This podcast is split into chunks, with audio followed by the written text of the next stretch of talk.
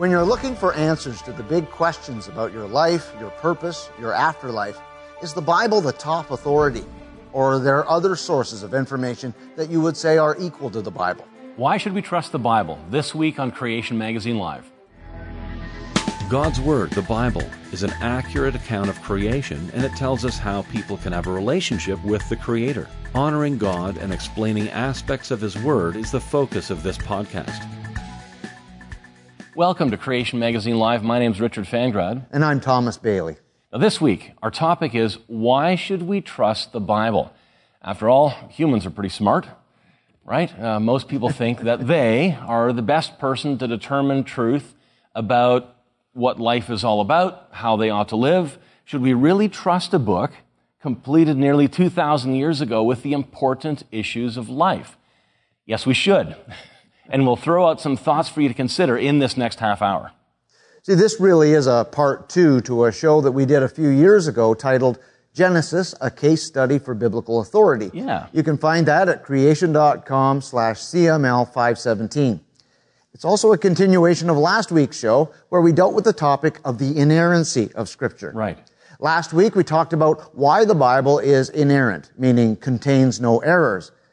Yes, the Bible has two authors, God and man, but we explained how God is the ultimate author, ultimately responsible for its content, and that's what makes it inerrant. Right, yeah, yeah. And we mentioned that when the Bible speaks, God speaks. Or as, as Justin Peters put it, if you want to hear God speak, read your Bible. If you want to hear God speak audibly, read your Bible out loud. So there you go. Uh, the Bible is literally the Word of God. And that was last week's main point. Now, for more details, you can watch last week's show online at creation.com slash CML721. And as we closed last week, we mentioned the inseparable link between biblical inerrancy and biblical authority. Since the Bible is the word of the one who knows everything about everything, it is therefore inerrant. Yes. Since it's inerrant communication to us from the Creator God, it is therefore the highest authority on truth, right and wrong, on everything that it communicates. Yeah. No other information from any source can supersede its authority. Biblical authority is where the buck stops. Once the Bible has spoken, that ends the debate. That's right. Yeah. Now, if we think about the application of that in our lives, biblical authority refers to the extent to which biblical doctrines are authoritative over uh, human belief and conduct. Uh, someone, for example, who holds to a high level of biblical authority places their beliefs and opinions and ultimately their behavior and their actions in a secondary position to what the Bible says on any given issue. Someone who holds to a low level of biblical authority might mingle scripture together with other concepts that they think hold equal or greater authority than those in scripture. For Christians, biblical authority is the main issue at the root of the creation evolution debate. It is. Over the controversy over the age of the earth, increasing lawlessness, and for any other issues where bib- extra biblical ideas are at odds with the biblical text. Yeah, biblical authority is so significant that the doctor, Martyn Lloyd-Jones, the great preacher who for almost 30 years taught God's Word at Westminster Chapel in London, he said this, there can be no doubt whatsoever that all the troubles in the church today and most of the troubles in the world are due to a departure from biblical authority. Wow, quite a statement. Dr. Carl Wieland, founder of Creation Magazine, calls it the issue of issues, Yeah. saying, of the issues that are most important in Christianity, there is one that overshadows, engulfs, and trumps them all. It is the one issue that can be truly called the issue of issues in Christianity, the truth and authority of the Bible. Yeah, one of the things that can really help in developing a high view of God and a high view of His Word is understanding that it is inerrant. And we talked about that last week. Uh, John MacArthur summarizes some related points saying, Scripture is logical because God is logical. Scripture is non-contradictory because God is non-contradictory. Scripture is clear because God is clear. There are no errors, no discrepancies, no lies, no unsound truths, no fantasies, no absurdities, no inconsistencies, no myths. It is infallible, it is inerrant, it is true, and it is to be understood by normal mental powers. There you are. Because it is infallible, that's what gives it the highest authority. Yes. It speaks the truth on every area that it covers. No human opinion supersedes it. Charles Spurgeon said, I hold one sentence out of God's Word to be of more certainty and of more power than all the discoveries of all the learned men of all the ages. So, one of the keys to growing in our walk with Christ is to, is to continually defer to Scripture whenever we're trying to figure life out and figure out how we should think and live. One of the biggest hindrances to Christians adopting a high level of biblical authority is the effect that postmodernism has had on the world and on our thinking. Yeah. Sadly, most people have been influenced by it, some more, some less.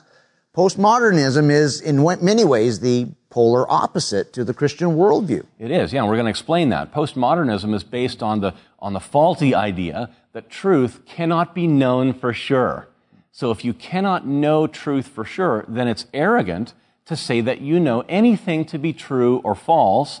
And, and there, there's definitely no welcome mat out for anybody who says, I know for sure what God thinks. so two features of postmodernism are pluralism and tolerance. There's a, a plurality of possibilities. We can't know which one is right, so we need to tolerate all of them.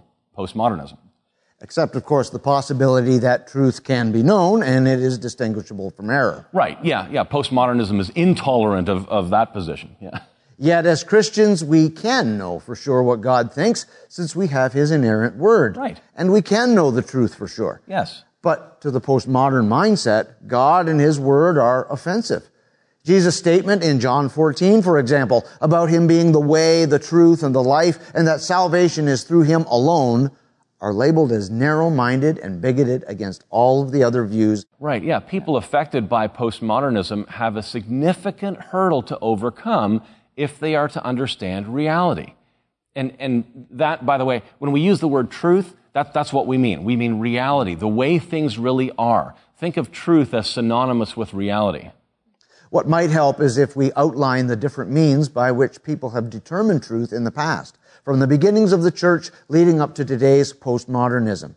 And this is wrapped up, at least initially, with how God's Word has been understood in the past. Yeah, that's right. Let's just do a quick overview of the history of the fall away from biblical authority to where we find ourselves today, or in a more general sense, how truth was determined since the early church up to now.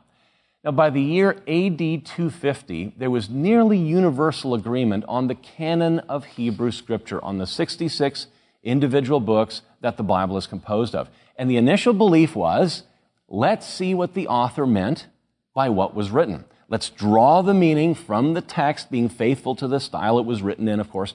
When we do that, we'll have truth from God. And that was Augustine's great contribution to understanding truth. Yeah.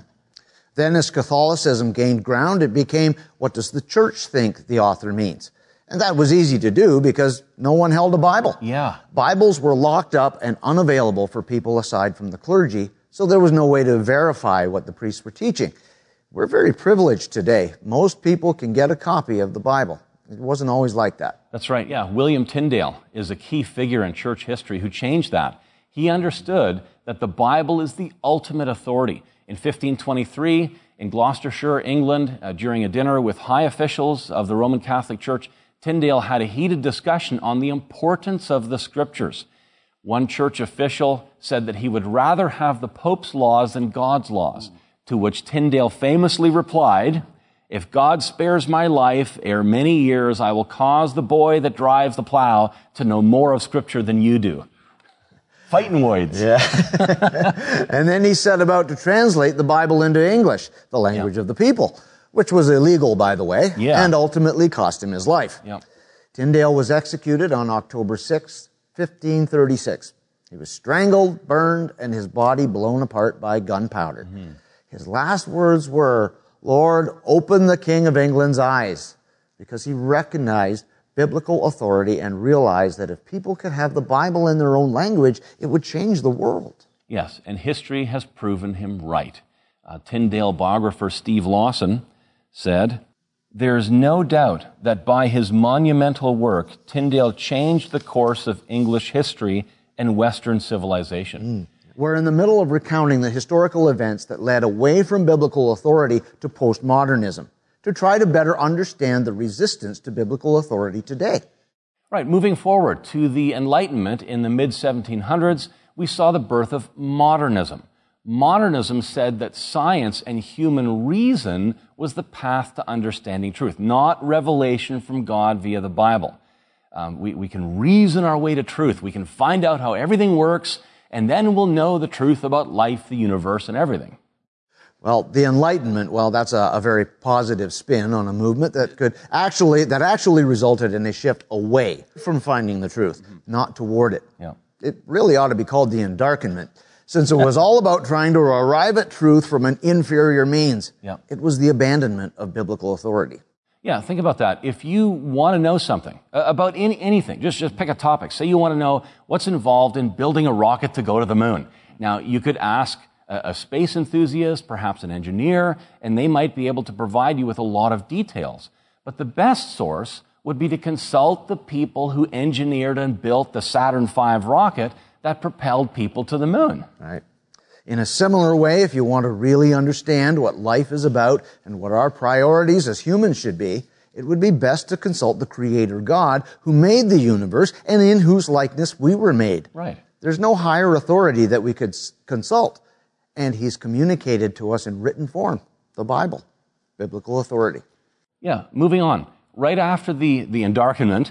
Uh, so now we're in the, the late 1700s, early 1800s. Friedrich Schleiermacher, the, the father of the modern version of liberal theology, liberal theology started years before, but he began applying Enlightenment principles to understanding the biblical text. He said it was all about the psychology of the biblical authors. It wasn't like, what did Paul really mean? It was, who is Paul? Let's, let's get into the psychology of Paul and figure out what he was all about, and then we'll be able to figure out what their message was really all about. Hmm. Liberal theology progressed in the 1800s. Now it wasn't about what the text means or what the author is about, but we can't be sure that the document is reliable. Yeah. And we're not sure it's even written by those people. Right, yeah. Moses didn't write the Pentateuch, and, and, and he had some help from J, E, D, and P and there may have been two or three or seven Isaiahs, who knows, and Mark and Q were maybe the source of the synoptic gospels. Liberal theology destroyed the source. Then in the 1940s, nuclear destruction brought doubts about science being the answer. That's right. And there was a realization that maybe human reasoning isn't all it's cracked up to be. Yeah. So beginning in the 1940s, modernism began to crumble. Then it died in the 1960s, and after that came postmodernism. And postmodernism found yet another way to get further from biblical truth. But where else can you go? There's really only one place to go. After you get, you get rid of the author, you get rid of the author's intent, you get rid of the text. It, it used to be centered on what the author meant, then it was centered on the author, then it was centered on whether the text was reliable or not. Now the only place left to go is the reader. Have you heard of reader response theory? Some of you might remember the Phil Donahue show. Remember how he would go around with the microphone. What, what does that mean to you? Oh, that's nice. what does that mean to you? Oh, that's nice. What does that mean to you? Oh, that's nice too. Reader response theory argues that a text has no meaning before a reader experiences or reads it. Yeah, a, a lot of you uh, won't know about Phil Donahue. Uh, another example.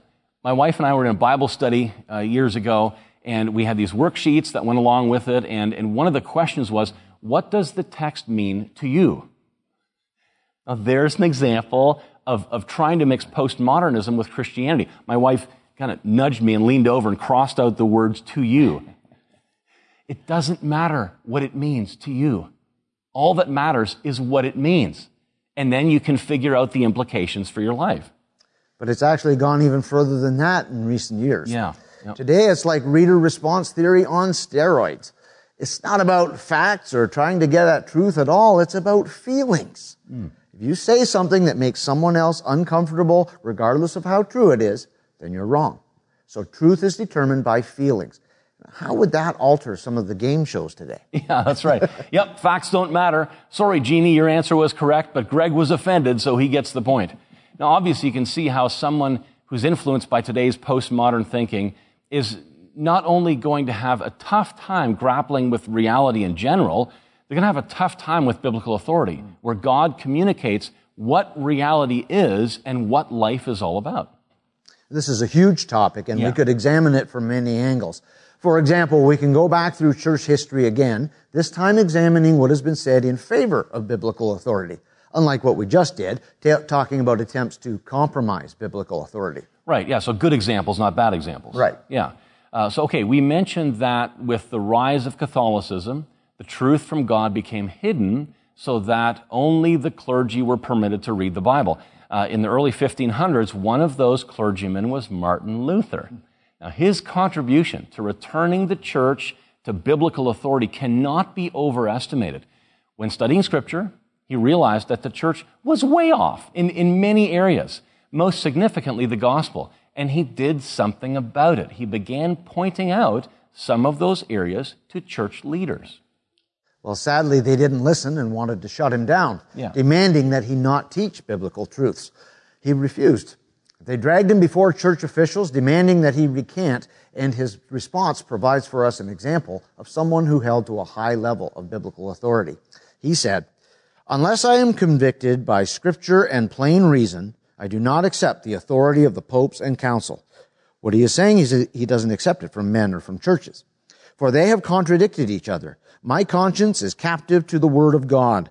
I cannot and I will not recant anything, for to go against conscience, which in his case would be violating what he believed about scripture, is neither right nor safe. God help me. Amen. A little over 100 years after that event, in 1646, the Westminster Confession of Faith was composed. It was the result of a gathering of the best theological minds and the greatest Bible scholars in England who held a high, they held to a high view of God and biblical authority. About a 100 of them or so, uh, both, both lords and commoners together, they embarked on a five year endeavor, five years of intense study of Scripture and discussion, five years to produce a statement of doctrine, a summary of biblical truths. Chapter 1, Article 4 says, The authority of the Holy Scripture, for which it ought to be believed and obeyed, dependeth not upon the testimony of any man or church. Those are the same points that Luther made, but wholly upon God, who is truth itself the author thereof, and therefore it is to be received because it is the Word of God. Right, and there's another good example of biblical authority in action. Here's one more from modern times about why we should trust the Bible. John Frame writes Divine authorship is the ultimate reason why Scripture is authoritative. Its authority is absolute because God's authority is absolute, and Scripture is His personal word to us. And God's authority is absolute because of who He is. Yes. Firstly, He's the Creator. Genesis 1 1, in the beginning, God created. How much more authority do you need than that? Yes. God is the highest authority. Yeah, and He's the highest authority because He knows all things. Romans 11, 33 to 36. Oh, the depth of the riches and wisdom and knowledge of God. How unsearchable are His judgments and how inscrutable His ways. For who has known the mind of the Lord? Or who has been His counselor? Or who has given a gift to Him that He might be repaid? For from Him and through Him and to Him are all things. To Him be the glory forever. Amen. You'll find many, many direct or indirect statements in Scripture about the authority of God. Yeah. Romans 13:1 is a great single verse to establish how extensive God's authority is. For there is no authority except from God, and those that exist, because there are authorities and kings and so on that exist, those that exist have been instituted by God. So there's no authority throughout all of time on this planet, good authority, bad authority, that has not been granted by God. Lots to think about. Let's summarize. In the pre-modern era, from the apostles to the Enlightenment, authority came from God and objective truth could be known. The Enlightenment said that objective truth can still be discovered, but it's through human reasoning and science, not God. Postmodernism says that truth is subjective. Everyone has their own so-called truth. Therefore, we need to tolerate all ideas, and there's no ultimate authority. Everyone is their own authority. So it's no wonder that Christianity is so offensive to the postmodern mind, isn't it? I mean, the Bible makes truth claims and exposes error, and that grates against the person who's bought into postmodernism. So, what's the answer? The same as it's always been preach the gospel. Yes. Tell people the truth about reality. They are sinners. God is holy. He's provided salvation through Christ. Yes. There have always been falsehoods that have set themselves up against the knowledge of God. But don't underestimate the power of God working through the message of the gospel to change minds. Yeah, it's the gospel that God uses to draw people to himself. Now, just to be clear, there, there are two ways, probably more, of talking about biblical authority. Now, we, we can talk about uh, Scripture having the authority of God Himself, and that's been the focus this last half hour here. But the next step is, is a little more personal. We can talk about the extent to which biblical authority is applied to an individual's life, as in, what level of biblical authority does God's Word have in your thinking and in your actions and behavior? For example, how about issues that relate to creation? Will you allow God to have the final opinion and start your thinking from God's Word? Will you relegate human reasoning to a secondary position in your mind? Yeah, and there's lots of issues out there that you could use as examples. To, I mean, where, where does biblical authority fall? Will you, uh, you know, whatever, whatever, animal rights or, or the, the different so-called genders that are out there? There's, there's many different issues that are hot button topics. How, how about the age of the earth? Will, will you start with God's word and deduce the age of the earth from that?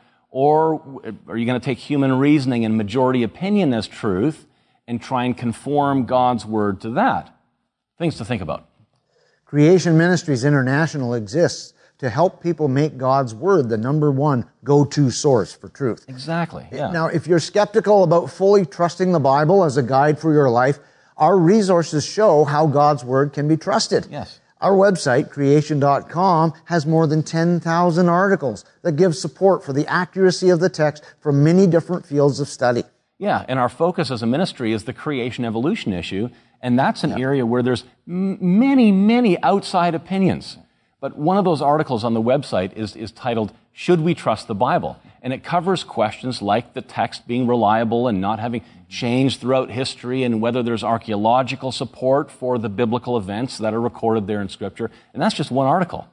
And, and there are many others that enable people to conclude that the Bible really can be trusted. That's what our ministry is ultimately all about. The, the, the foundational message, this is behind the scenes information. The foundational message of Creation Ministries International is biblical authority.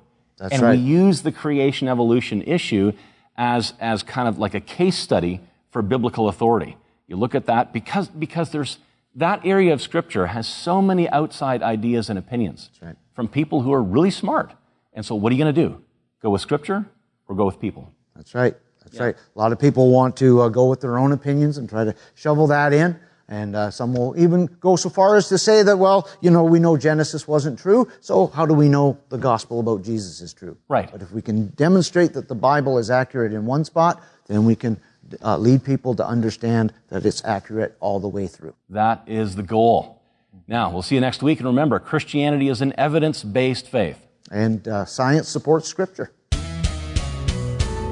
Today's episode was originally formatted for broadcast TV and is available online at the links in the podcast show notes. Both are produced by Creation Ministries International, publishers of Creation Magazine. For more information for the accuracy of the Bible, visit creation.com. You can also donate to the ministry at creation.com/donate. And thanks for listening.